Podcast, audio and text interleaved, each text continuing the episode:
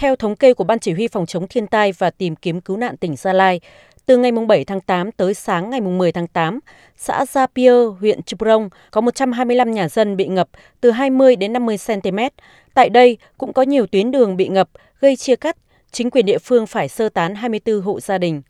Cùng với đó, một nghìn năm trăm ha lúa và hoa màu của người dân cũng bị ngập lụt. Trong đó, các địa phương có diện tích cây nông nghiệp bị ngập nhiều nhất là Phú Thiện với bốn trăm bốn mươi bảy ha và huyện Chư Prông với ba trăm sáu mươi tám ha. Các huyện thị xã khác như huyện Yapa, huyện Chư Pứ và thị xã Dung-pa cũng có hàng trăm ha lúa và hoa màu của người dân bị ảnh hưởng.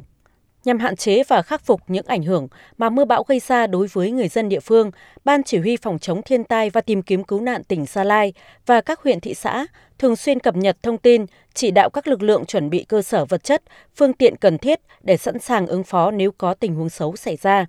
Ủy ban Nhân dân các xã chỉ đạo các trạm y tế đảm bảo cơ số thuốc, chuẩn bị thuốc khử trùng để tiến hành vệ sinh môi trường tại các nơi bị ngập lụt sau khi nước rút. Ông Bùi Trọng Thành, trưởng phòng nông nghiệp và phát triển nông thôn huyện Phú Thiện cho biết thêm. Khu vực Phú Thiện ấy là lưu vực ở hai bên sông là cái vùng trũng, cho nên là trong những cái thời điểm mà mưa bão ấy, cùng với cái, cái việc là xả nước của công trình thủy lợi Ayun Hạ thì nó làm cho cái mực nước là nó dâng lên hai ven bờ sông này, thì đối với ngành nông nghiệp thì cũng đã khuyến cáo cho bà con là cần phải có cái chủ động thích ứng, nhất là trong vấn đề chuyển đổi trồng vật nuôi sao cho nó phù hợp. Phòng cũng tham mưu cho huyện chỉ đạo các xã rà soát và có cái tổng hợp đề xuất tỉnh hoặc là cái nguồn ngân sách huyện để có cái xem xét hỗ trợ cho những các cái đối tượng cho nó phù hợp.